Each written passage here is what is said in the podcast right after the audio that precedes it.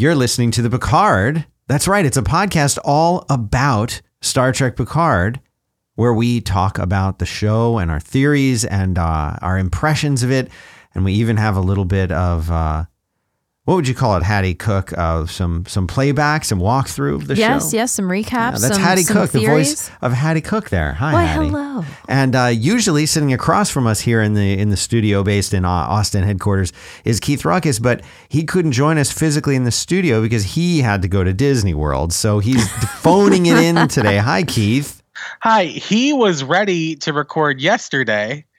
You when we can't said we record were a- gonna on, on the same day it comes out. We were watching it at night. I watch it with my son at We, uh, 8 we p.m. had a plan in place well, and we did not follow the plan, so I don't like this blame being thrown there's at no me. blame. I'm just saying you Blame had to go to Orlando. Couldn't I'm have sorry if here. I'm testy. I'm tired. I was up so early for my flight. What, what what time was your flight again?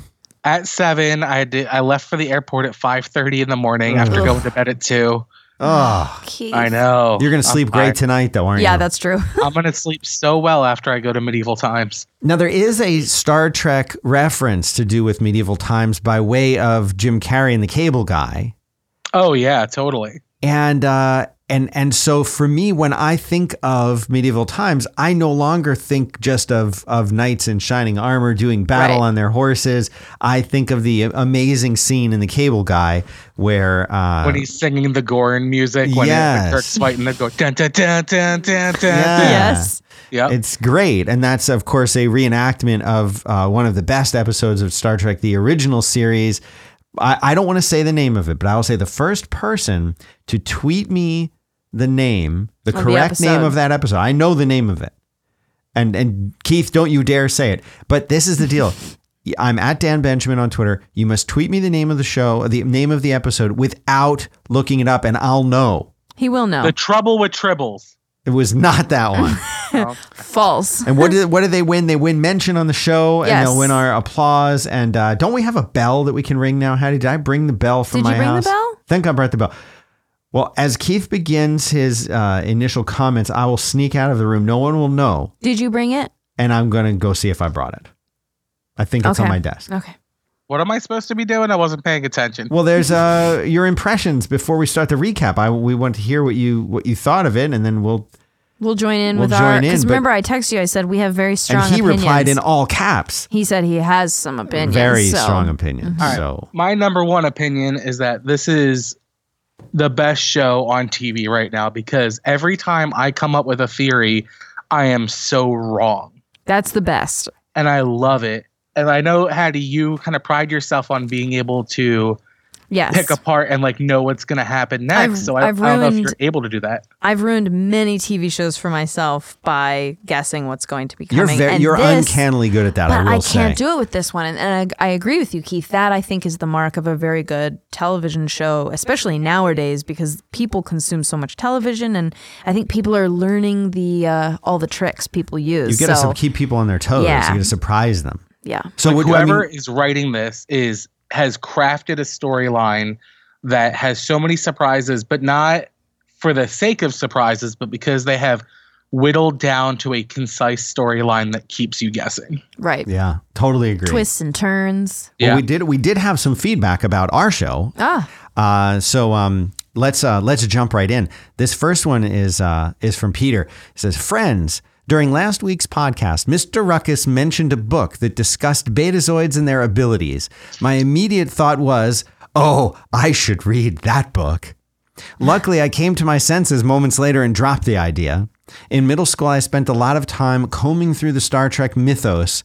Those hours would probably have been better spent on developing social skills. Now that I am an adult with my own children, I have even less time to indulge my curiosity about fictional universes. As functioning adults, have any of you, I like that he gives us the benefit of the doubt that we're that we're functioning functioning. adults. Right. That's As so kind. as functioning adults, have any of you felt the pull to go too deep into a fictional world? Have you ever had to put the brakes on your own fandom? Keep up the good work, Peter.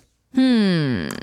To, how do you go first? Have you ever gotten sucked into something Harry Potter? No, well, it's either if it was anything, it was it would either be Harry Potter or Lord of the Rings. Lord of the Rings, I was I was very into the Lord of the Rings. But you were Um, you were younger when you were into those. You were that was like seventh, eighth grade. Yeah. seventh, eighth grade probably for Lord of the Rings. And that's you know, and that my I I was reading them to my kids when they were younger than that, even. Right. You know.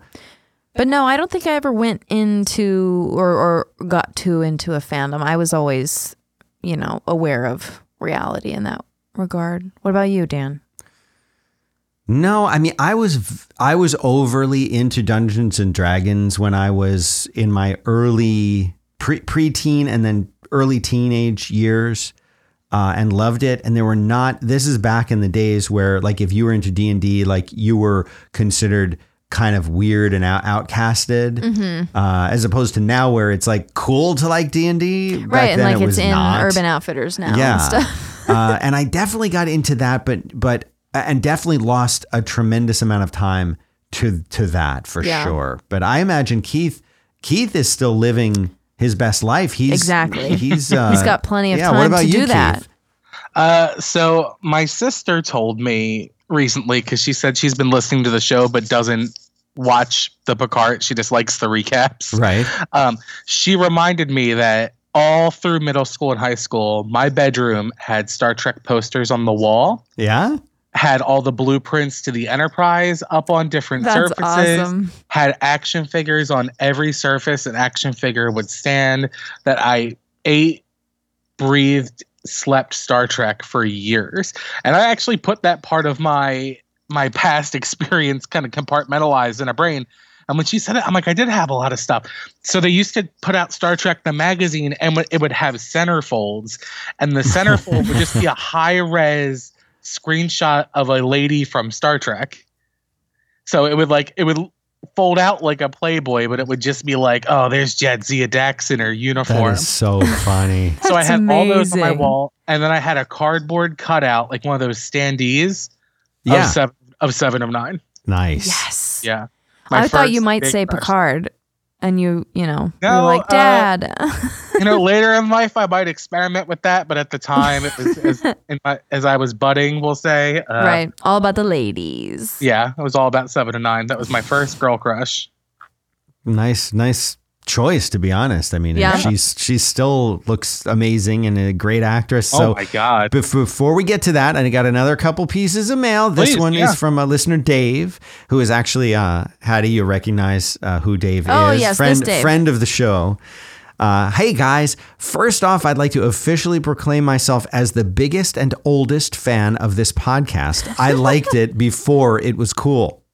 I just wanted to write in to say that I'm really loving the episodes and that listening has also enhanced my enjoyment of the show. Last episode, someone wrote in complaining that you guys summarize too much. I'm just one voice, but my voice wants to th- say this, and in all caps, I love the summaries. Hell, I came to listen to Haddie and Dan, but I stay because of Keith's summaries. Thing Oh. is, sometimes I get distracted while watching or flat out miss a detail, Yeah. even when I wasn't distracted, and I usually only get a chance to watch once. So Keith's summaries are invaluable to this Star Trek nerd. Anyways, keep up the good work. I even gave you guys five stars on iTunes or whatever the F it's called nowadays, so that the mystery algorithm works hard and keeps you at the top. Truly a dedicated fan, Dave. And I, I, I don't want to, I don't want to, you know, out Dave's true identity, but I will say he is a a very highly educated, Yes. quite intelligent person who I know in real life. We've had a uh, meal with Dave. Yes, and it was an excellent meal, and he drove quite a distance to get to us. Did. Was there a deer that got hit? He hit a deer. Yes. But it wasn't on the way. that was previous. It was the day before. trip. So he had to get a rental car or an Uber or something like An- that. Yeah. Oh my God. An Uber. Because he hit a have- deer. I know, but that far, I don't. That must have been really I know. expensive. I don't know. But that's so anyway. Oh, Dave. Thanks, Dave. Okay. Man, Another- that, that hit another me one. right in the cockles, man. I know. Okay. Um, the subject line of this next email is What about the Remans? Remans. Remans. Remans. I was right the first time for a change. They talked about Romulus being destroyed, but what happened to the population of Remus? Did I miss something? Long time Nope. listener, first time emailer, love the show, Andy. Uh, you know, I like to think that because it's not been brought up, and because the Remans were a lower caste, uh, they just said screw it and let that planet blow up. I think you're right. I mean, that's gonna be my guess too. Uh, where the, the Remans were the guys, Keith? Where have we seen them? We saw them in Star Trek Nemesis, correct? Yeah, they're they're the Nos- Nosferatu looking race right. that the, the creepy looking Romulus- vampire dudes. Romulus has a sister planet. They are very, very close together, and they're they're an offshoot race of Romulans. They just kind of have evolved a different way because they live underground or in the dark side of that planet. And you know, they were used very much during the Dominion War as kind of like very hardcore warriors because they had such a harsh existence because they were kind of like a slave race to the Romulans, which is Right. another reason the Federation wasn't a huge uh, fan of them. And we know that a lot of the reason why Picard was so trusted by the Romulans is because they saved them from Shinzon. hmm So we know that that movie is absolutely canon. Yeah. They have never brought up the Remans, and I think it just wasn't a priority for them. Yeah, I think they kind of want to sweep them under the um, proverbial carpet in a way. And I'm- like in this Star Trek universe where we know everyone's kind of dark and the evil in a kind of way, I could see the Federation doing that. Like Yeah. we're focused on the Romulans because they don't look as weird. Yeah. now, eh, the Romulans and the Vulcans both spawned from a common ancestor. Isn't that isn't that true? Yeah. Or do the Romulans come from Vulcan? Are they Vulcans who left Vulcan to to explore emotions and became Romulan? You're a nail on the head. The Romulans are basically they're they're all when they were like in the proto Vulcan phase, like Right. right. as Vulcans were getting rid of logic when they were still like real fiery, like how we are. Yeah. Uh, that's when that group split off and left and became the Romulan Empire. right. And then so, so at some time after that, the Remans Yeah. spawned from, from them that. in another planet. And then in the shows, there's been other like Vulcan spin-off species too. Like there's a lot. In the same way that there's humans like everywhere. It seems like every planet's got some form of human on it. Yeah. Oh, yeah. Um, okay. Here is one. I think we've, yeah, we've got time for this one. I think. Okay. Um, hey guys, longtime listener, first time caller, loving the podcast, and just wanted to follow up with some of my theories about what I think we're going to see before the season ends. My big bet is that we're going to find out that a lot of the hatred the Romulans have towards synths goes back to the split between the Romulans and the Vulcans. How apropos of this uh, little topic here.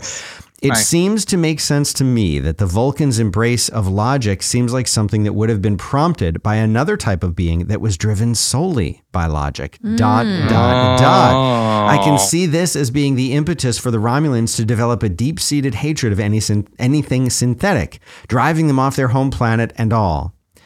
Finally, the reCAPTCHA verification at the bottom of this email form makes me check a box that says I am not a robot. Would I even know? Oh, I like that. And this is from listener Joe. Joe, thanks for the uh, comments. What do you think of that one? Uh, I don't hate that at all. Uh, I, I would throw that up with my favorite running fan theory, which has to do with time travel, that the Romulans actually created the Borg. Ooh. Yeah. But I like this listeners a little bit better. I think that makes a lot of sense. Might be more simple simple to tell that story Sure. than the other Right. one. Works. Okay, listener Sandra writes in I've not even finished listening to the podcast yet for Picard's List, season 01, episode 04, and thought I'd sneak in a quick note to you on the down low while at work today. Tuesday, February 18th, due to the mental anguish I experienced all weekend whilst waiting in vain for you. Oh. M- This is so sad, and it is my fault. This is my fault. My son and I took a six plus hour one way road trip this weekend to visit my mother in my hometown of Rochester, New York. One of the highlights I was looking forward to No. was I know, and it's my fault, Haddie. Was listening to the fault. podcast on the drive, but alas, it never came. Oh, Dan, Dan, Dan. All weekend, I had been thinking, is it me? Is my phone on the fritz? Maybe my iTunes account got hacked. My cell service is sketchy on this trip. The Wi-Fi sucks at the B&B. Maybe that's it. There was so much self-doubt and so much longing for the dulcet tones of you, Haddie, and Keith. I valiantly fought back the urge to subscribe and download any other Picard-based Don't do it. and, ba- and instead bravely listened to my 16 year old son's playlist of quote alternative pop rock on oh, both no. legs of the trip.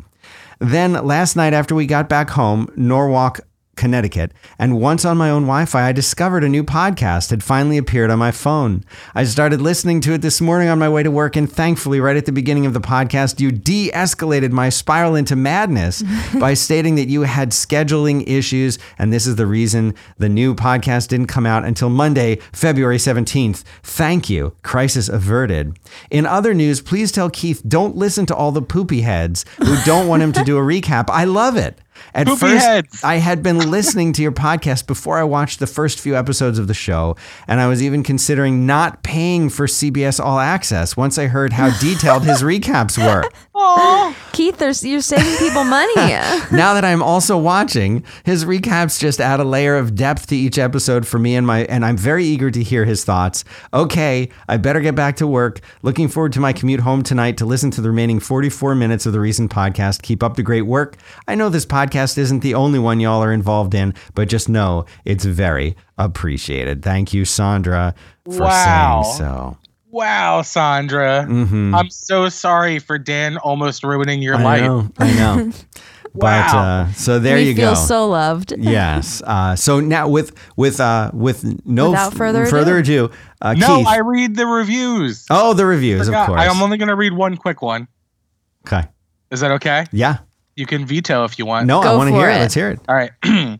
Titled The Sprinkles on an Ice Cream Sunday" by Nickname is Already Taken. Five stars.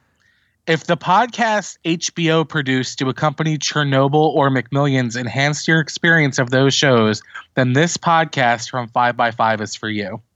Keith offers summaries and backstories without the um, so actually sass you might dread from a well informed Star Trek fan.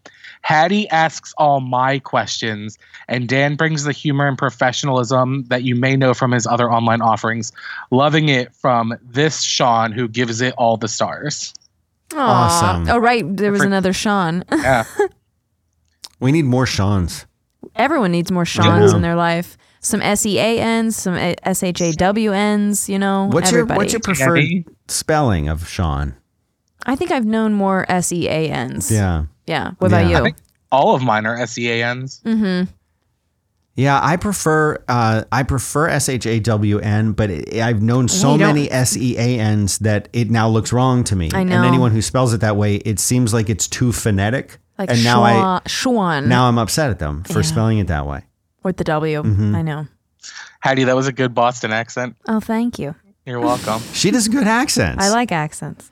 All right. So I, I wrote down my notes in this little red notebook that Haddie bought me Yes. that has Star it. Trek logos on it. Uh, but I also wrote down my notes during my second watching while on a flight. Ah, So I'm gonna try. They're very shaky, and everyone just you know like said, "Oh, your recaps are great." So I hope I don't. right. We've they built it up now. I know. All right, this is episode five. Uh, what is the episode title? Starlight City Rag. I think that's I think that- that correct. sounds I'm gonna right. Look it up now. Um, we start off on the planet Vergessen at a little colony called the Seven Domes 13 years ago. Again, starting off in the past, which I adore. Where we see a young man being tortured, hostile style, on a bed, uh, where other people are obviously being tortured. There's no anesthetic.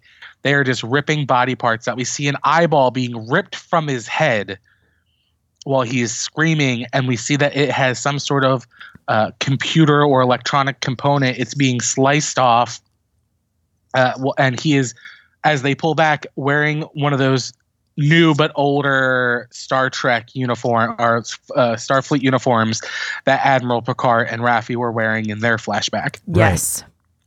So as the, she, he is being absolutely tortured, he is being scanned, and then the person who is operating on him says, "Where's your cortical node, buddy?" At which point, I screamed so loud, my roommate came running out of his room to see if I had hurt myself. Wow. At that point, I realized the person laying on this bed is none other than Voyager character Icheb. now, You guys didn't react at all to that. no, but I knew I knew who I knew who it was, but having not seen all of Voyager toward the end, I only know of the character. It is not a character that has a deep association. For Right. Me. Uh, spoiler alert for Voyager. Uh, you know, it's it's been out enough years that I feel comfortable saying plot points from it. There is an episode where Icheb sacrifices his own cortical node, which runs Borg functions in his body, so that Seven could live. Oh, I see. And so when she says, "Where's your cortical node, buddy?" It has to be in there somewhere. And you're like, was- uh huh. Such a subtle callback, and just it makes you know that the people writing this show love all Star Trek. Yes, very much. And have yeah, and like to incorporate all of it into that. I love that. Yep. We hear a transporter beam come down. The person who is operating on Icheb, who uh, appears to be human. Yeah, some it looks like a lady. Yeah, well, it's definitely a lady, but we don't know if they're, but they look like they're human. Right. Uh, she says the word Bjayzl. Which you when I first heard that I was like there's so many things that word makes me think of. Uh, agreed. Yeah. Uh, it's definitely some sort of weird act that you'd perform on someone, a Bjayzl. Yes. Uh, so turns and this lady is shot immediately, and it is Fenris Ranger, seven of nine. Woohoo! No, the Fenris Rangers are not necessarily Romulans. I was completely wrong with that, and I'm, I like when I'm wrong with this show. So she comes over. She says she's like, "Oh my god, I'm gonna get you out here." She says Icheb, at which point I'm like, "It is Icheb!" I'm so excited. Even the and this is not played by the actor who played Icheb. He actually had some um, problems with his social media and saying things that were kind of questionable. So I don't Ah. think he ever in mind to replay this to play this role again. But uh, she says Icheb, uh, the the piece where his ocular implant would be, like the thing that Seven has around her eye, Mhm. it's like you can see it's just scabs now, where it's been ripped from his face. Yeah. a chunk of his chest that's been ripped open. And she says i'm going to get you out of here. And he says uh, you know no i'm not getting out of here. And she's like i'll stay with you till the end. And he like is shaking his head. He's like go get out of here. And there's a lot of reasons why i my theory is that at this point so many of his borg implants have been removed that he knows that he's already done for like they might have Right. removed borg heart his borg spleen his borg lungs some something where the fact that he knows it's over and there's nothing that medical science even at that time will do for him so seven of nine with tears in her eyes brings her phaser to his chest and says i'm so sorry my child and shoots him to death Hmm.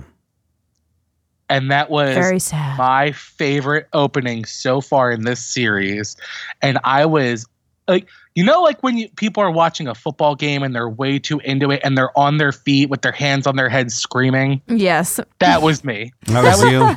This was your sporting event. screaming. oh yeah at the tv could not believe what was going on then that was our cold open now we're over at Freecloud which is a colony uh, on a planet uh, that has a casino but is more than just a giant casino. It has a bunch of other shops that we'll get into.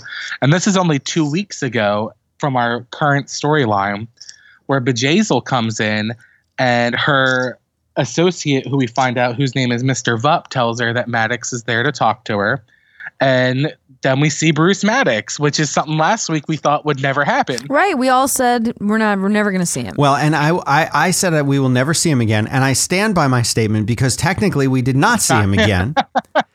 um, we saw a we saw a different actor. We did not see we did not see the original actor, uh, who I think is um, looking this up. I'm cheating. Um, Brian Brophy. Mm-hmm. We saw a new actor, John Alice or Alice. I'm not sure how you say his name. So t- I'm standing by my comment. we never saw Maddox the actor again. that plays right. We have seen a new actor, so I'm standing by it. semantics. good old dan loophole benjamin So, uh, but yes, there he was, and he was alive at least for a little while. yeah. Uh, so Maddox is he's disheveled. He's upset. He's talking to Bjayzl. He's like, my lab has been destroyed. It's been disintegrated, which makes me think of the um, the the the Vash's. Um, oh my God! The, not the Tal Shiar, the other ones. I lost it. I'm so tired. What's what's the evil Romulan group? Oh, not the Tal Shiar, but Haddie, your Va- favorite. Vash, The Jat Vash. Jat Vash. Oh, uh, they we've seen them disintegrating with that acid from their mouth. So this is the technology they have. It makes me think they disintegrated his entire lab. He With- by, says by to- spitting by They spitting on it. right. Everyone. I mean, I think they might have like a grenade with that acid inside of it. I'm not sure if they just went around spitting on everything. You know, no, I mean, it seems like a side effect of the acid is that they they also die. So it doesn't Yeah, seem right. like it, it doesn't seem like a typical offensive attack in that you can just go and spray acid at someone. But they It's- are fanatics, so maybe. right, but I mean, they're they're know when they're spraying the acid that that's, That's it like a for them. last resort. Yeah, they're dead. So, and then he says to Bjayzl that he's not going to be able to pay her back the money that she lent him to continue his research because we know that there was a ban in the Federation. So when he left after the synth attack, he left to continue his work and he used money from this person named Bjayzl. Right. Uh, she, uh, Mr. Vup earlier says, "Should I kill him?" And she says, "No, I have a better plan." And then he, she drugs him by adding something to a drink called Tranya, which has been in other Star Trek series before. Tranya was introduced in the original series. It was uh, referenced in Deep Space Nine, and now it's in this show. And then she she uh, she finds out that the person that gave him all the trouble and destroyed his lab, he says is the Tal Shiar. We know it's probably not the Tal Shiar, but she says she hates dealing with the Tal Shiar, but she's obviously going to sell because they have an interest in him. She's going to sell him back and try to make some of her money back. Back on the ship, which I keep just referring to re- as Rios' ship, but it is the La Sirena. But Rios' ship, uh, we see Seven of Nine is talking to Jean Luc Picard in his holographic office. He offers her a drink, and she says, I'll take a bourbon straight up, which is also kind of a fun reference to Voyager because we learn in Voyager that she cannot handle alcohol in any form. she can't take synthahol. She can't take out like a, gla- a single glass of champagne impairs her to the point where she can barely stand and she loses kind of her emotional faculties. And now she's just downing straight bourbon, which means she's obviously grown some resistance, if you will, to alcohol. Haha. Um, we find out uh, in this moment that she is a Fenris Ranger, that Fenris is a planet in the neutral zone, and that when the neutral zone collapsed because of the supernova and Romulus not being really a thing anymore, that this is a group of marauders that kind of got together to keep the peace. And Picard is not the biggest fan of this because it's like you can't be judge, jury, and executioner, but he does kind of understand that there is no law there and someone needs to be doing something good. Right. Right. And he kind of points out that what she's doing is not great. And she looks him right in the face and says, The only thing worse would be giving up. At which he is taken aback by this statement and he's he recognizes the truth in that. Mhm. Right. He's like, ah, you're right. Yep. You're right. Yep. He kind of explains what they're doing. And because she is kind of helping the helpless and has been for the last 13, 14 years, uh, she's she's down. She's like, Okay, I'm gonna I'm like, tell me more, pour me another glass of that bourbon. Outside in the ship, Rios and Raffi are talking about uh, Seven of Nine, and he's like, I've heard of her. What's her name? 99, 11. It's all kind of, uh, we find out she does have a reputation for being a badass in this area. She's the ex Borg drone who's a Fenris Ranger. Rios points out that he forgets that Picard was a Borg a lot of the time. I noticed that too. I was like, oh, that's you know, gonna and, come uh, back. one of the things that I thought about when he made that comment was most of the uh, ex Borgs that we see have visual remnants left on Sure. their bodies. Sev- Mm-hmm. Artifacts Seven on of them, yeah. nine. Uh, Hugh is another good example Right. of that. Plus the guys that we we've just seen in in all through all through Star Trek is that even once they're de-assimilated, they have something. Uh, you know, Seven's got the uh, the thing over her eye. She's got on one of her, implant. one- yeah, the ocular. She's got one she of has her one kind of like by her temple on the other side. and she's got Yeah. her hands. I think have a a thing. Her on- left hand, her yeah, left her hand. left Oh right, I saw her little tips of her fingers had. stuff Whereas, on um, whereas uh, Picard is- seems to have come out of it visually pretty un- unscathed. unscathed, and Yeah. I, you know, at first I thought, oh well, maybe it's because um, Doctor Crusher maybe she had superior superior skills right. and was able to remove it from him more effectively. or quick, more quickly, Or like more quick, you know, sooner. no time had passed. so that or was something. another thing that I was thinking about is that he was only a Borg for a very short period of time. It was a couple days. Days. right. yeah, I was and so say. maybe because of that, it was easier for them to remove the implants and, Right, and, and heal restore whatever exactly. Whereas, um, like Seven, for example, she was assimilated when she was a little girl. Right. So by the time she was freed from the Borg Collective, I mean, she'd already been in there for twenty years. You know, so maybe maybe that's why. I mean, that, that's a big plot point in this episode is the longer you're a Borg, the more stuff in your body is replaced. Right. Right. Now, is that a byproduct of being a Borg, like you have organ failure that needs to then be replaced because of the other Borg parts. right, of the I Borg think parts you're or spot on. I think the more your biological systems break down, the more you're going to be replaced until they just discard you entirely. right, Mhm. right. And what happens to a discarded Borg? Uh, we've seen that uh, when they're first uh, introduced to us in Next Generation. When one's shot or like, killed, they'll come salvage a couple components that are useful. and then they just leave you. they leave you, or they beam them away, and probably just beam them to space, or put them in a matter reclamator. Right.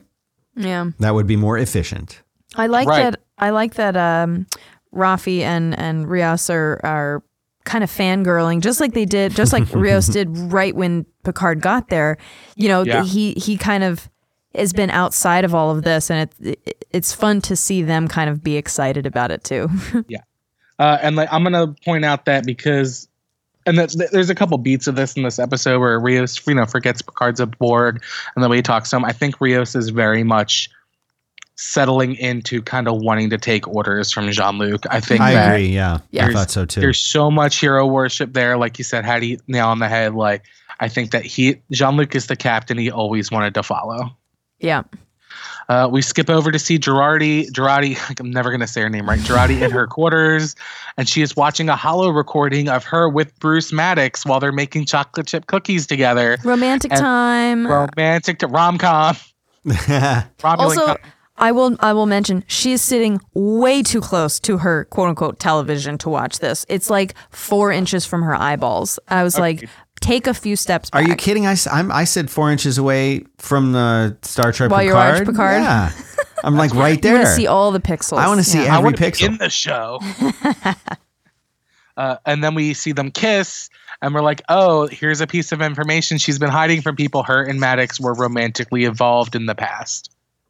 Dun dun dun. Also, uh, I was watching another review site, and they pointed out that that this whole plot of in this video is he replicates the individual ingredients for chocolate chip cookies and then bakes them himself because he doesn't like the replicator's chocolate chip cookies. right. But it more goes to his personality of him needing to put things together. I thought so too. Ah, I was. I was He's a actually going creator. to comment about that. Right, that Yeah. it's it's not enough for him to just get something that someone else has made or that uh, you know has been fabricated. He wants to build it, and he wants to build it himself. Right. The replicator is the same thing that he does. He they both make things, and why would he? Why wouldn't he make it himself? Interesting. He's the Dan Benjamin of the 23rd century. 20, go. Exactly right. uh, they're now as everyone is on the bridge because they're getting closer to to Freecloud.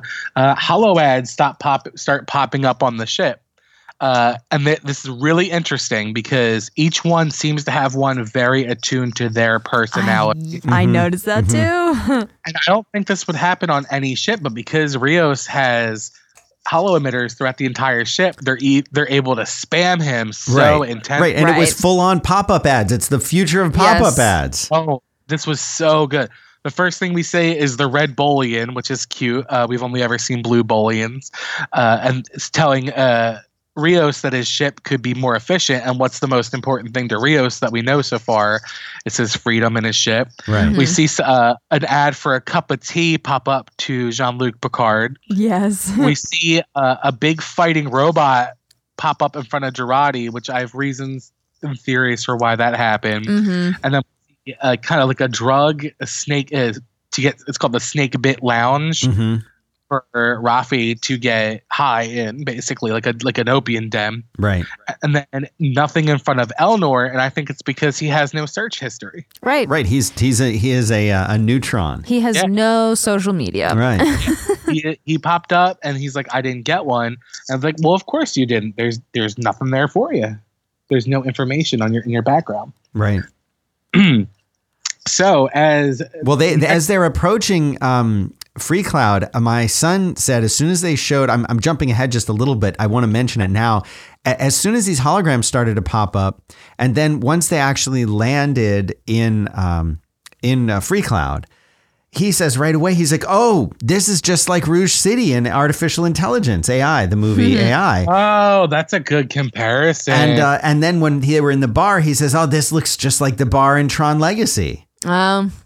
It's a little derivative. I'll give it to him. But I like I- that I, uh, connections he's making. Yeah, I thought it was pretty interesting, and it's and it's kind of it's like the general consensus seems to be that like if you're in a future city, There's a lot of a lot of stuff. holograms around. Well, and I, Oh, I course. wrote down the there was a dancing hologram girl that was really big right when they showed the shot of the whole city, and it reminded me so much of the Blade Runner uh, Yes. girl Oh, too. yeah. So I was that like, that was too. an Orion slave girl, Haddie. That we've oh, seen through Star Trek. In every show, they've referenced some form of Orion slave girl. there you go.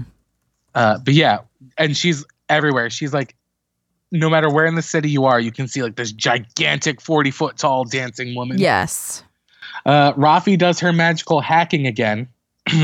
learns that Bruce Maddox is now being offered to be sold to the Tal Shiar uh, by Bjayzl, but they are looking for a reason for them to get to sell her instead. They know they can't outbid the Tal Shiar, but they're like, what can we offer her instead so that they'll sell Maddox to us?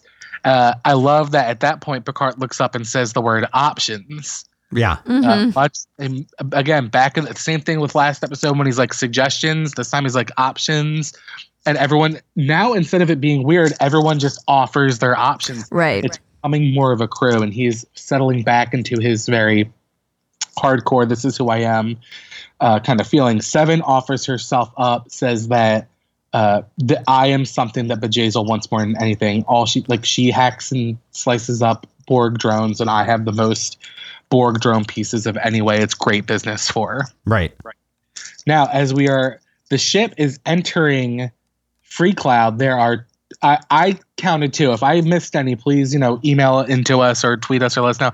I saw two gigantic Easter eggs in the buildings. Uh, did you guys catch either of them? I was I was trying to look because I knew they'd probably hide something somewhere. I did Um, not. I did not see any though Okay. that I could I- that I noticed. Keith, did you notice them, or did you subsequently research what they were? I researched because it went so quick. I, I'm like, there's something in here, and I watched a Screen Rant's video. One is Quark's Bar Right. from Deep Space Nine. Yes. Mhm. like he is franchised, and that's not the only Quark reference in this episode either. Right. Right. And the second one, my favorite one, is Mr. Mott's Hair Emporium. and no is re- that Mott from the original series? No, that is Mr. Mott, who is the barber on on the Enterprise D on Picard's Enterprise. Oh, really? Oh, that's He's awesome. blue Bolian guy that like wouldn't shut up. oh, yeah. And then at one point, when uh, during a Baryon sweep, when the Enterprise is being cleaned out and there's no one supposed to be on the ship, a group of like uh, pirateers try to commandeer the, the vessel and steal like some of its pla- warp plasma or something. And Picard says his name is Mott and says he's the barber. Oh yeah. Okay. That's right. All right. I f- found a picture of him. yeah, I there's just- Mott. I would say don't be surprised if there's some special show art for this episode. Yep. And then even the sign shows a blue bully. So to not uh, you cannot get it mixed up with everyone. Mr. Mott has a hair emporium. It is on Freecloud. So at some point, theoretically, Picard is on the same planet, not Earth, with his old barber, which I, I think love it. awesome. Okay, moving forward. Next scene. Rios and Jean Luc are now being done up to be facers, which is kind of just the nickname slang term for someone that sets up a face to face meeting between uh, two parties. They're basically brokers. Mm. Facers are flamboyant. They're basically pimps. Um, and they're trying to get the part uh, right. And uh, Raffi takes Rios aside and says, You have to play this right. You can't just be your sad, brooding self. right. right. Seven of Nine says he needs a feather in the hat, which I thought was amazing. Mhm. Uh, Also, kind of a metaphor as well. You need a feather in your hat. You need something Oh, special. You know. hundred percent spot on. Uh, and then we see Picard do his French accent, which uh, at first took me as very slapsticky and cartoony. Yeah. He's like, "Is this appropriately sinister?" Sinister. And then I remembered, you know, he'd done so many Dixon Hill holo programs. right. It's almost could be second nature. He's probably just playing a villain type from the Mhm. Dixon Hill. And he, he kind of likes this kind of stuff. And again, like I think the more and more we go on, we're going to see a happier Picard because he's really living out what he wants to be doing with his life. right. Right. He's having point, fun the- with it. Oh, absolutely. The whole tone of the show shifts at this point to be just like a heist movie. Uh, a la Ocean's Eleven, and Mhm. I love that. We start playing around with the timeline a little bit. You see things happen in Freecloud, and then it goes back to the explanation while they're on the ship. Uh, we we learn that Mr. Vup is a Beta Annari who can who has I wrote down how many olfactory sensors he has. 1,000 12,530 olfact. Did I get that right? Nope. 1,253 olfactory sensors in his nose. So he can smell your breakfast yesterday. He can, but most importantly, he can smell when someone's lying because they have physical changes inside of them. Right. Right. When Rios uh, approaches him in Freecloud and says, I'm the facer, I'm going to set you up with my buyer who's being played by Picard, who is going to trade Seven of Nine for uh, Maddox at this point. He is, uh, Vup smells Rios, but doesn't get anything weird because Raffi has drugged him Right. Yes. combination of barbiturates and beta blockers and anxiety meds. And of course, she is knowledgeable of all things drugs because Right. she's a drug addict. There you go. Mhm. She knew it's just what to give him. smart. Yeah, she really knows her drugs. So he gets past that. Picard, uh, I, I, I put here Picard's acting nuts in his sinister uh, act. Rock sets up the thing. They uh, at, right before Seven of Nine and Picard beam down, Raffi asks Seven of Nine why she's helping, and Seven answers there has to be some semblance of order, which really goes back to her character. When she was on Voyager, she was obsessed with like maintaining order and making things as Borg as they possibly could be. And it just it really touches on her character. Elnor is a little butthurt that he doesn't get a cover, but it's because he realized uh, they all realize he's not a very good liar. Right. he He's too all lying. pure. He's so pure. He can't even get an ad. No. I know. Not even a targeted No, ad. No, nothing. So now everyone except for Girardi is down on the surface. Raffi has since split. They have she has a really nice goodbye with Jean Luc. Right, again, the timeline here is so mixed up that I kind of love it. You don't really know when things are happening, but at this point, Raffi has said, "I hope you find what you're looking for." Picard says, "I sincerely hope the same thing for you." They split. Girardi has been told she's gonna work the transporter, and she's super nervous about it. but I believe this was just busy work. They didn't want to involve her down on the surface. Mhm.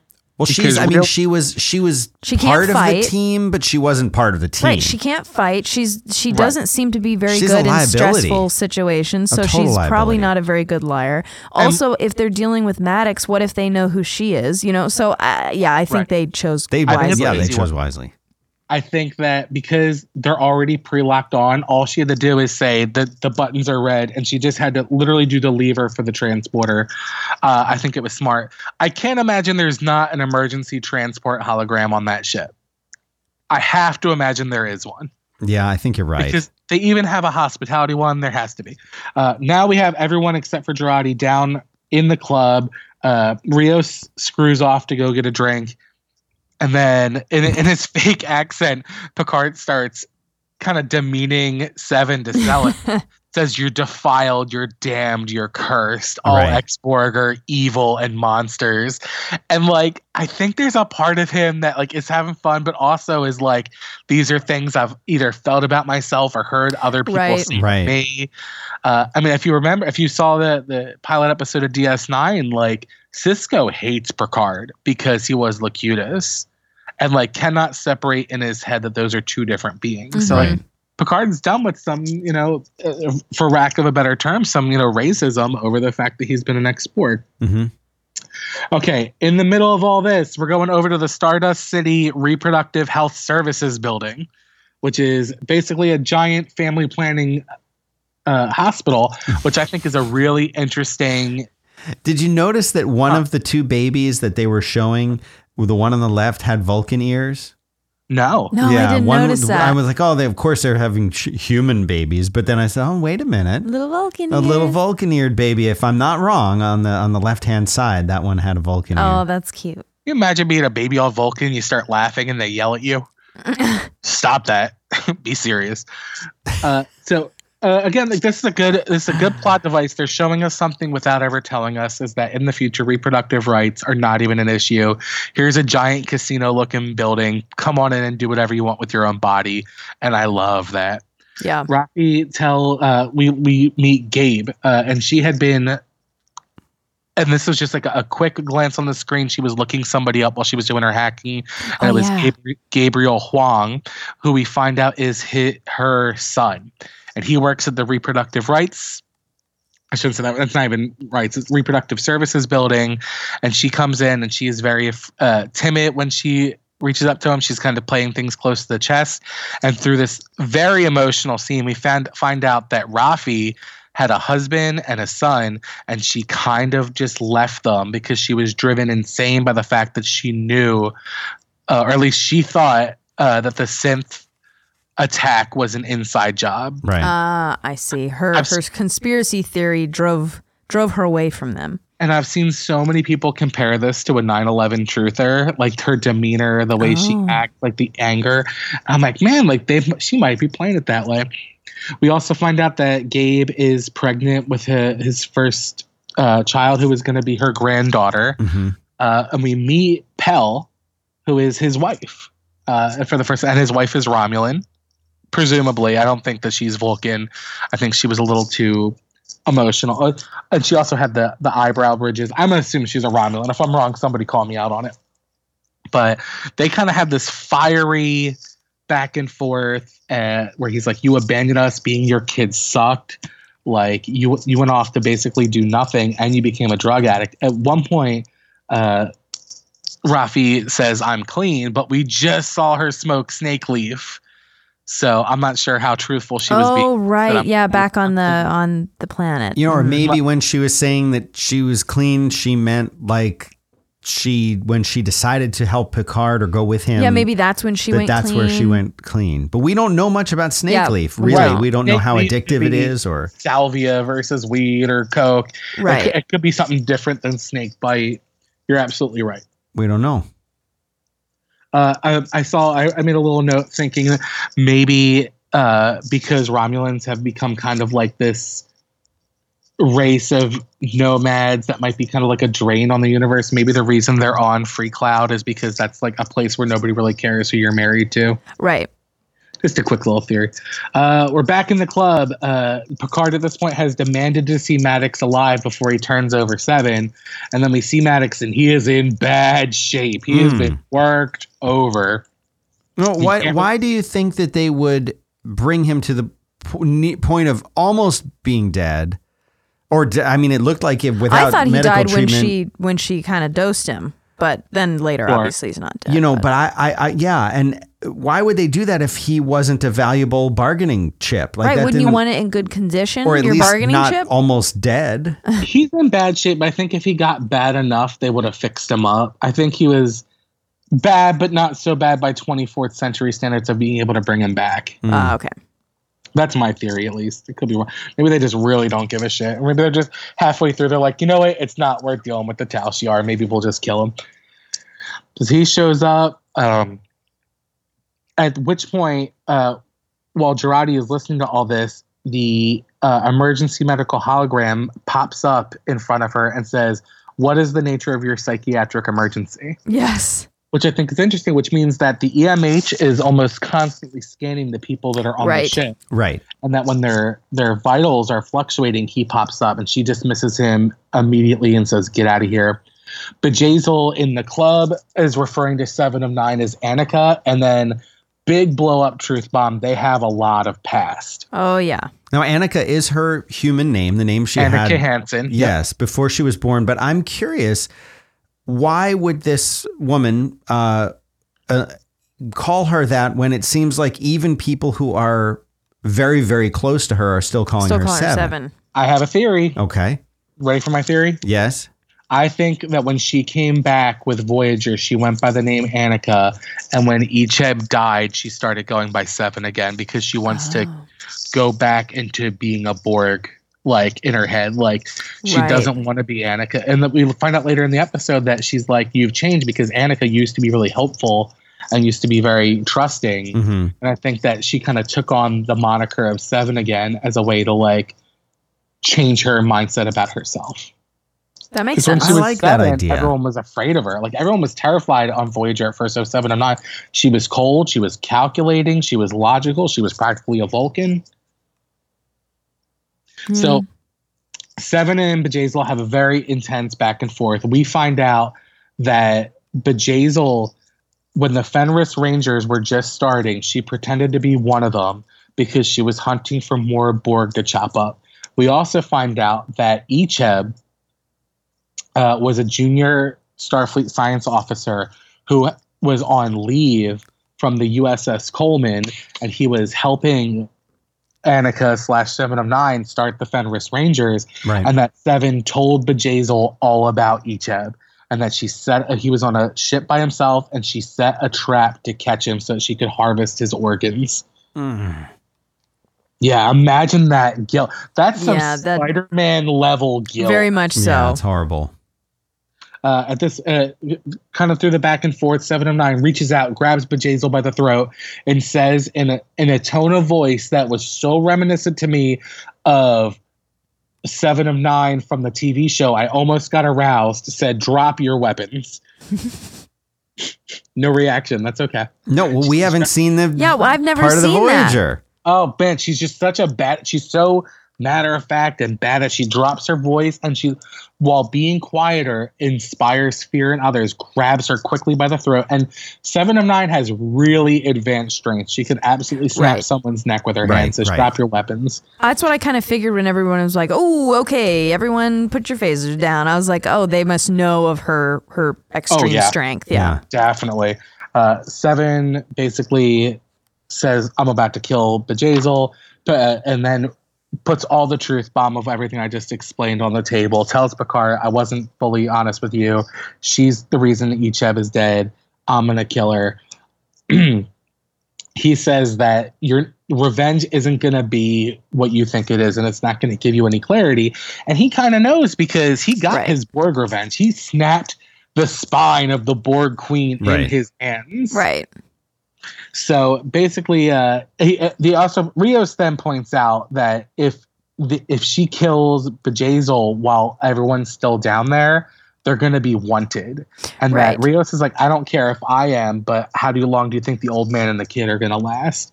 Rios also at this point shoots and kills Mister Vup, who is the Beta Annari. Yes. Uh, Now, is and that the- a, is that a species that we have seen before, or a race of beings? I do seen not recognize it. Okay, I didn't either, and they describe them as reptilian, and he does he does look he kind of reptilian. Yeah, almost has a turtleness about him also in the face. I don't know why, but with I- pointy. I teeth. can see that. Yeah, He's creepy. pretty imposing. yeah.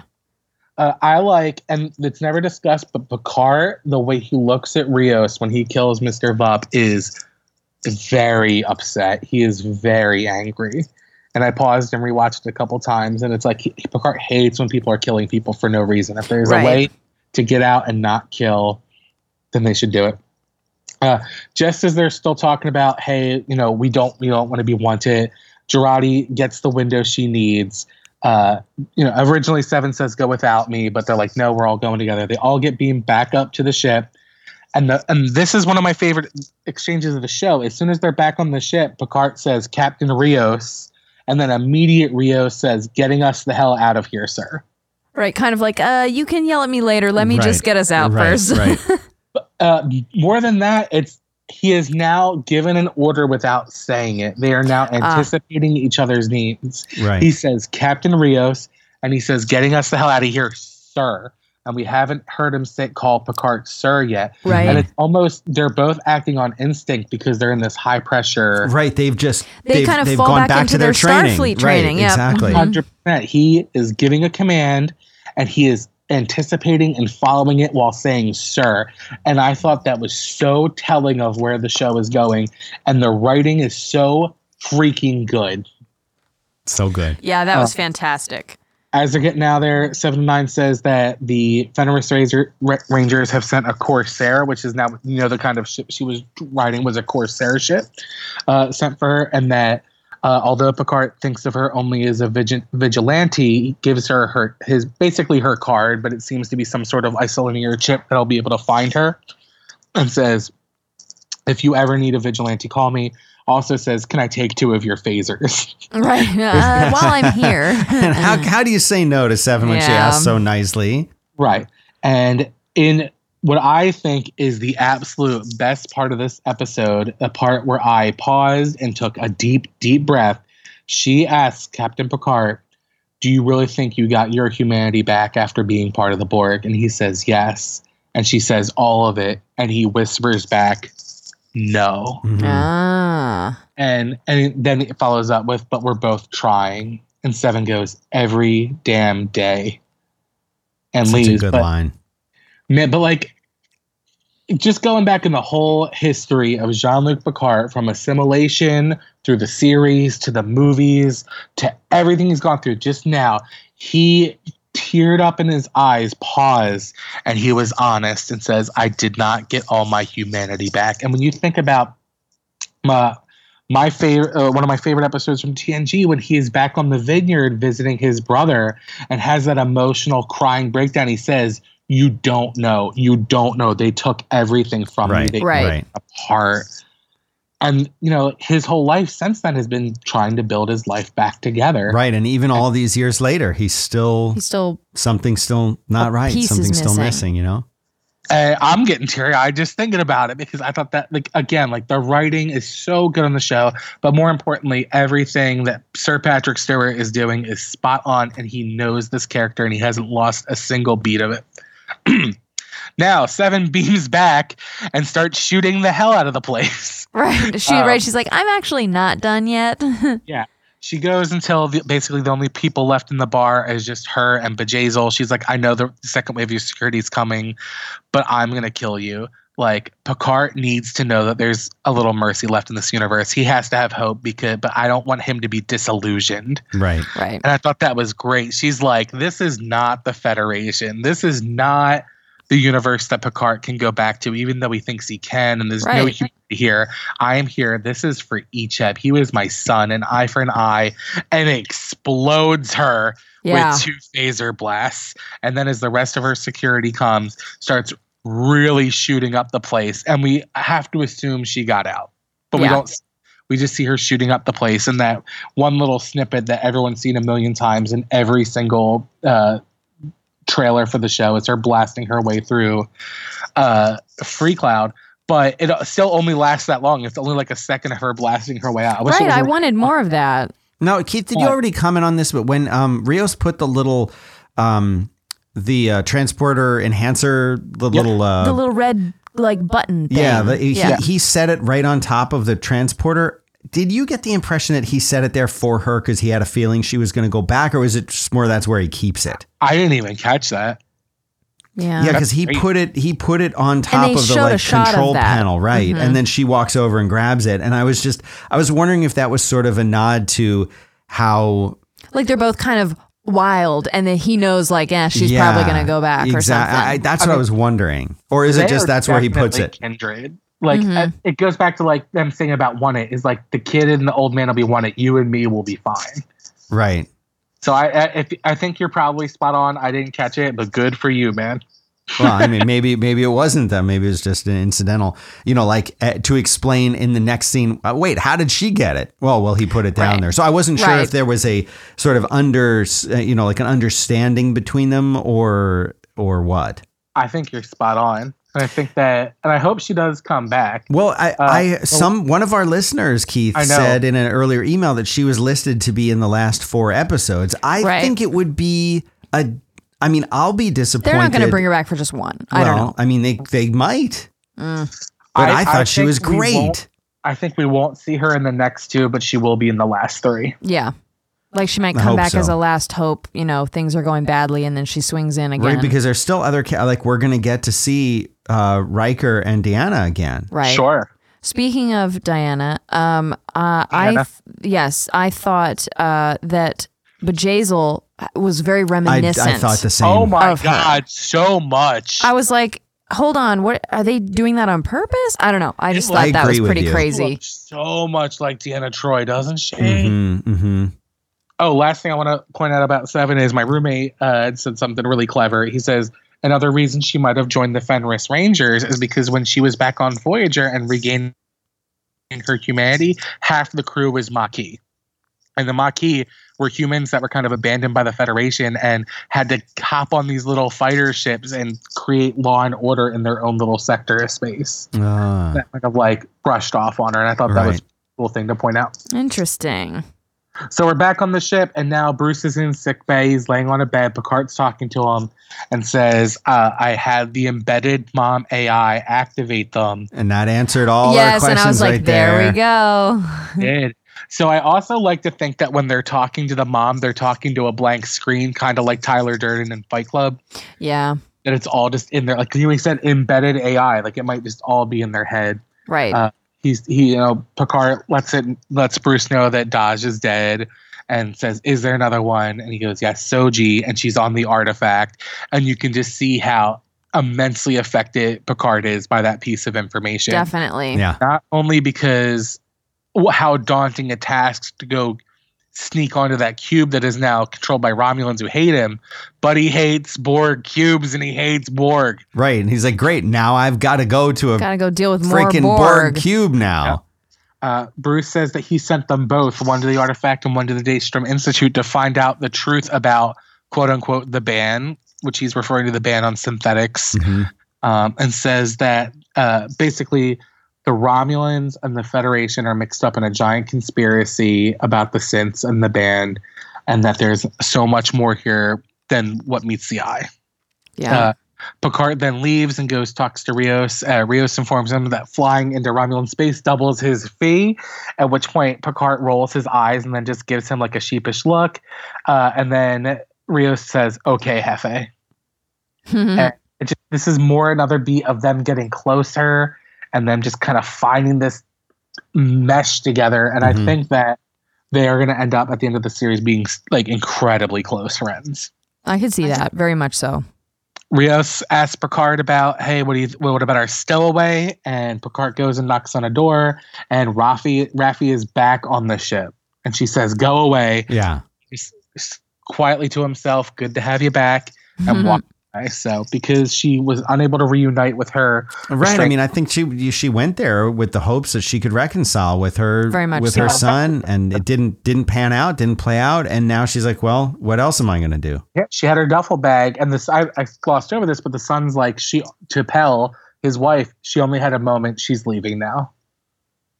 Like made it very clear, you're not Right. welcome. I don't want you here. So she took her duffel bag back and got back on the ship. So she's Yeah. still part of the crew. Yeah. And now we're at the end of the show, which is Maddox laying on the bed talking to Jurati, his ex girlfriend or whatever. Aggie. Yeah. I like that nickname for her. Uh, he says, Did you get a chance to meet Dahj? And she says, No. So she was perfectly I- imperfect. He's like, We did it. Soong and I did it. And yeah, with I thought that was big reveal. because, and that he is of course re- referring uh, re- uh, referencing Noonien Soong, who is the creator of Data and Lore and B8, and basically any working positronic brain. Uh, uh, and then says, "And you, Aggie, like you're like I, this could not have happened without everything you did and Right. all your contributions." And she says, "Another thing I have to atone for." And she starts killing him, turns off oh yeah. it's like that are helping him stay alive because he's in such bad shape and like does other things whatever she's doing it's he he is absolutely about to die. The emh pops back up and he, she, he's pointing out like hey you're killing this guy. You should probably stop.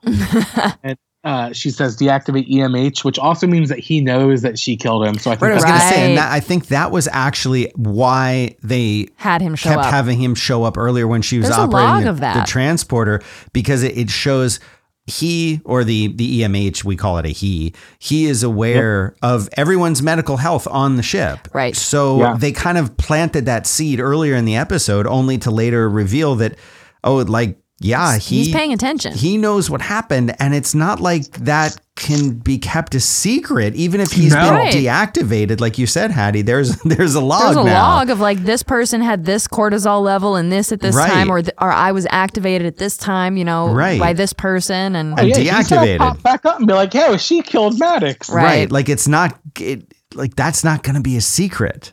no not at And all. and the other on the other hand, I would think that you know, we're very anti surveillance and pro privacy these days. And more and more, uh, and this is not the topic of the show, but more and more social websites and other things are trying to track us and pay attention to us. And you would have to think that at some point in our society, either that's going to be so commonplace that literally every single thing that you do and place you go and thing you buy is tracked and connected, monitored Yeah. and- mm-hmm. Or we're going to somehow rebel against it and nothing will be tracked. And I, Exactly. I unfortunately think it's going in the direction of the former where everything gets tracked. But And then we'll get spam holograms popping then we'll Yeah. spam- but but the fact that they had the spam hologram shows that They're aware. they're of, aware of all of that. So I- I would think that she would have known that what she was doing had to have been seen or tracked or known about, right? Well, Bas- because of the last thing that she says, I think this is an end game for her. Yeah. yeah. Because the very last part of the episode, she says, I wish I didn't know the things I knew. I wish you did know the things. I wish they had never told me. Right. And or that's the show end of me the or episode. whatever. Mhm. Yeah. Show- yeah. So Commodore O got to her, showed her some uh, big pile of bullshit, Mhm. and then and then uh, it it kind of drove her nuts. I think, and this is just a, a one-off theory, that they made it out to be that Maddox was responsible for the for the synth attack. Oh. I that's what the lie that Commodore O told her. Uh, and then it kind of burned out her brain. So I don't think she she cares what happens to her after this point. Like she's not obviously they're not gonna you know kill her, but they might like arrest her and give her back to Starfleet. But at that point, Commodore O is just gonna let her go. Yeah, and and I mean also it- to kill the man that you love, I feel like that's you're kind of like this is all I had going for me, so I'm I'm I'm out now. I'm just gonna this is my my quest, and at the end of it, who cares what happens? Mhm. Damn the consequences. Because Yeah. not because she also I have to imagine because she's so anti synth after this meeting with Commodore O, she probably doesn't care about her career either. Right. Right. Or maybe it Or the maybe- lack thereof. Remember, she couldn't even do any actual experiments You're or right, anything. Haddie, so right. what what does she have to work for? She when Picard visited her, that office was completely empty. So Or That's true. So and she's a- also, you know, she might be in the situation where whatever it was that she learned, she now views her work as bad. Oh, that's you know, so interesting. like she can't return. Her career's a joke. Right. Or she feels responsible and maybe she feels like she needs to be punished in a way you Mm. know maybe even by death Ooh. No.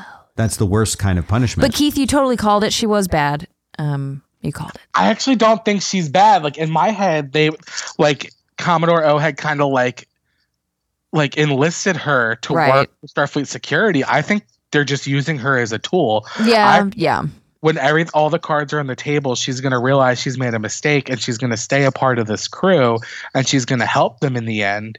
yeah I think they're they're using her as a blunt instrument to get to Maddox. Mm. I don't think she's actually like bad. Like my thought was like they offered her something. Like we'll make you not we'll make you the head of the Daystrom Institute. You'll be in charge of everything. You could unlift the ban if you want, but you have to kill Maddox. Or you right have to tell us where Picard's going. But that wasn't it at all. And again, every theory I've had has been false so far. and I love that. I love everything about it. One last Easter egg I want to bring up. The drink that Rios orders in the bar, he calls it a Temtibi Lagoon, Mhm. which is a location on Risa. Oh, very nice, Nice. So it's just a drink that probably originated there. And I thought that was a cute little nod. Just after last week's having no Easter eggs or barely any, Yeah. to this one just be flush of Easter eggs, I thought was great. Frakes knows what he's doing. yeah Um, now, this one was also directed uh, by Frakes, as you just mentioned. And I think I'm curious to know how, you know, he. Was he involved in writing it as well, or was it written and he directed it? Did he, is he responsible for all the Easter eggs and little references? You know, right right And I did can't it, remember if I brought this. I'm sure there's a giant writer's room, but there, he was responsible for how Jeri Ryan came back and the way her character act. I can't remember. I, I, remind me if I brought this up, but she was kind of unsure about coming back to Star Trek, and when they were on set. They kept doing takes, and Frakes kept making her do it over and over again because he knew she wasn't he, she wasn't sure if she could revisit the character. And then whatever take just clicked with her. He said, Everyone stopped, looked at Jeri Ryan, and said, There she is. oh So I, I mean, he's that. deep in the culture of it. I don't think a lot of the actors are deep in the the lore as some of the fans are, Yeah. but I think that's what the writers' room is for. right.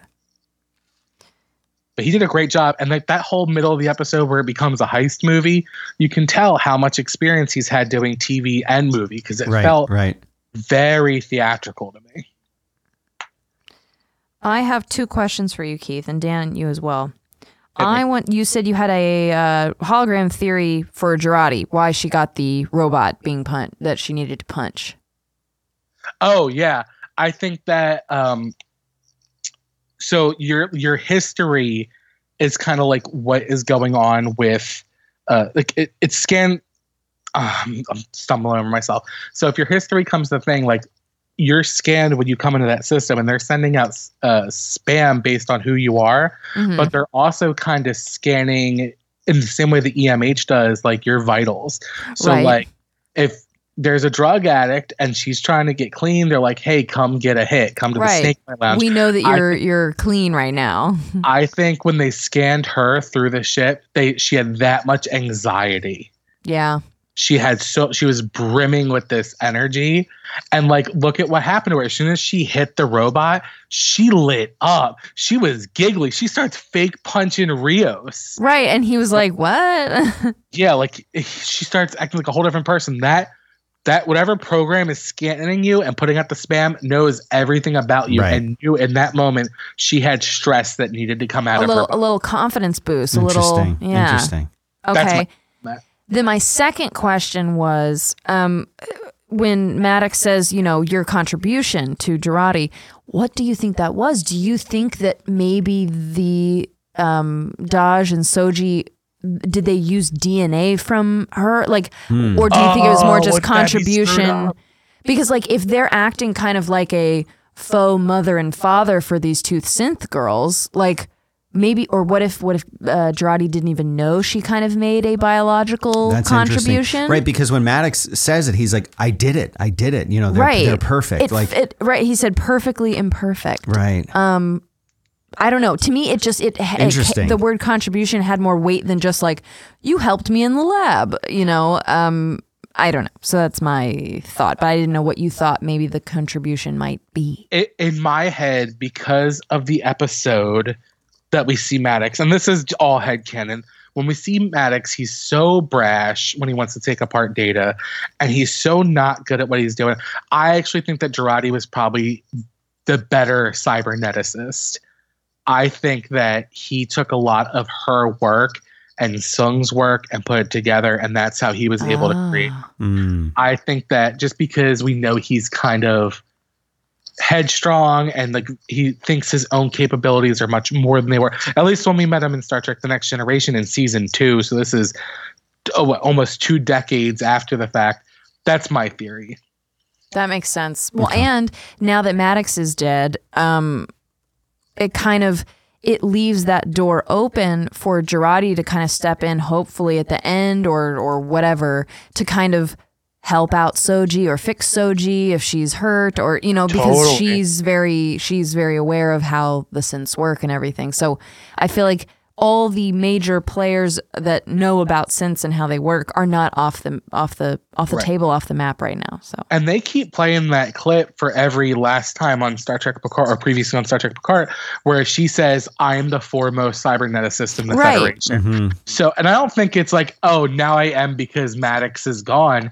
Maybe she always was. right, right. Like, we know that Maddox was her boss. Did we? Did they ever say that? Maybe she was his boss. Right, or maybe it was Yeah, I hadn't thought about that. yeah. Yeah, I mean, we don't we don't really know what their situation was, maybe, but you know, I would have to think that she's clearly younger than him. Right. That doesn't mean Right. she's not, you know, more more experienced than him, but she's younger, and and I got And the impression he was impression working with Soong and stuff. and data, Right. And so she definitely didn't know data, No. but he did because data actually corresponded with him Yeah, for Data's for dead.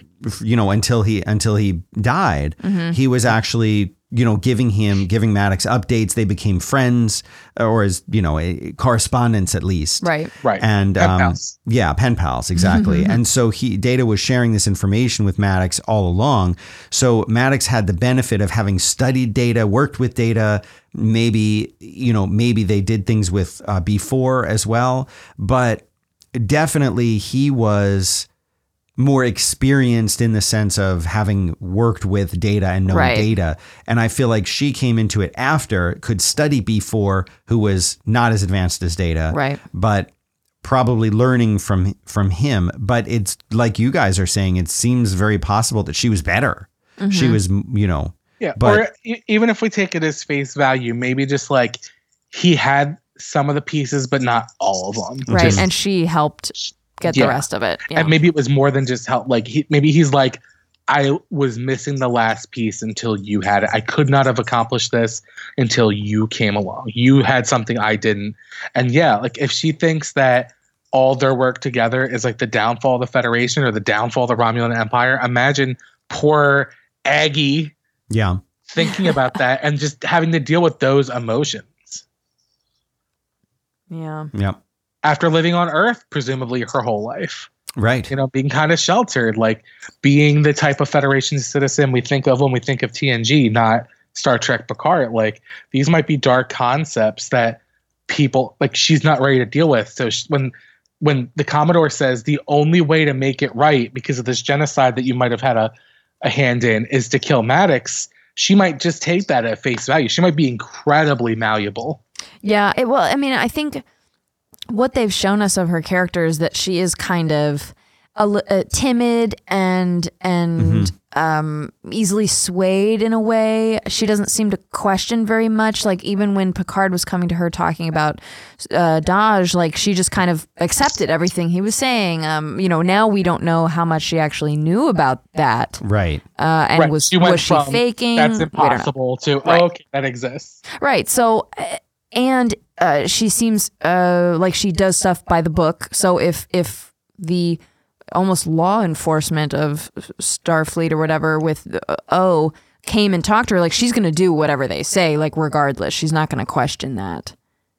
hundred percent. So, Right. She trusts Starfleet. She is a Federation citizen right. through and through. And, And, she hasn't had a much reason. Like, much like everybody like everybody else in that crew, even Seven at that point has a reason to mistrust Starfleet. exactly, except Right, her. right. The only one right, she does not. Everyone else is a disillusioned ex officer. Yep. Or at least commissioned officer instead of King's mhm. Alcohol. Yeah. Heavy show, a lot in it. Yeah, a lot this episode. That was our Not to- best episode too. Yeah. For you them should uh, you should go way more often. Yeah, go to Disney more often. Yeah, okay. Well, I'm just gonna get real tired before each one. Yeah. Yeah. Get really tired and then need. get coffee. Yeah. Yeah, perfect. Haddie, you didn't get your uh, London fog today. No, I didn't, and you didn't. You didn't even have your decaf uh, Earl Grey. I I know. know. we're all we're all out of sorts, but we'll also. I, f- I feel like what this was episode five. Five. yeah. We are squarely in the middle. We are at the halfway point, right? Right. Because ten episodes. According to Keith, we're more than halfway, but according to the Right. actual number of episodes, we're Right. halfway. Yo, nobody bats a thousand. No, I know. or in your case, any at all. Well, I mean, if you can Shots fired. Uh-huh. his theories, you know, his theories have all been uh, wrong. That's So. true. Come at me, bro. So, uh, we're uh, we, will you Where be do- back in time for next week, Keith? Or you? How long are you going to be over there in Disney? I'm I'm just here to go to Star Wars Land for a couple days. I'll be back on Monday, Perfect. so I'll be back. Theoretically, we could actually record on Friday next week. that would be wonderful. Yeah. Let's plan on it then.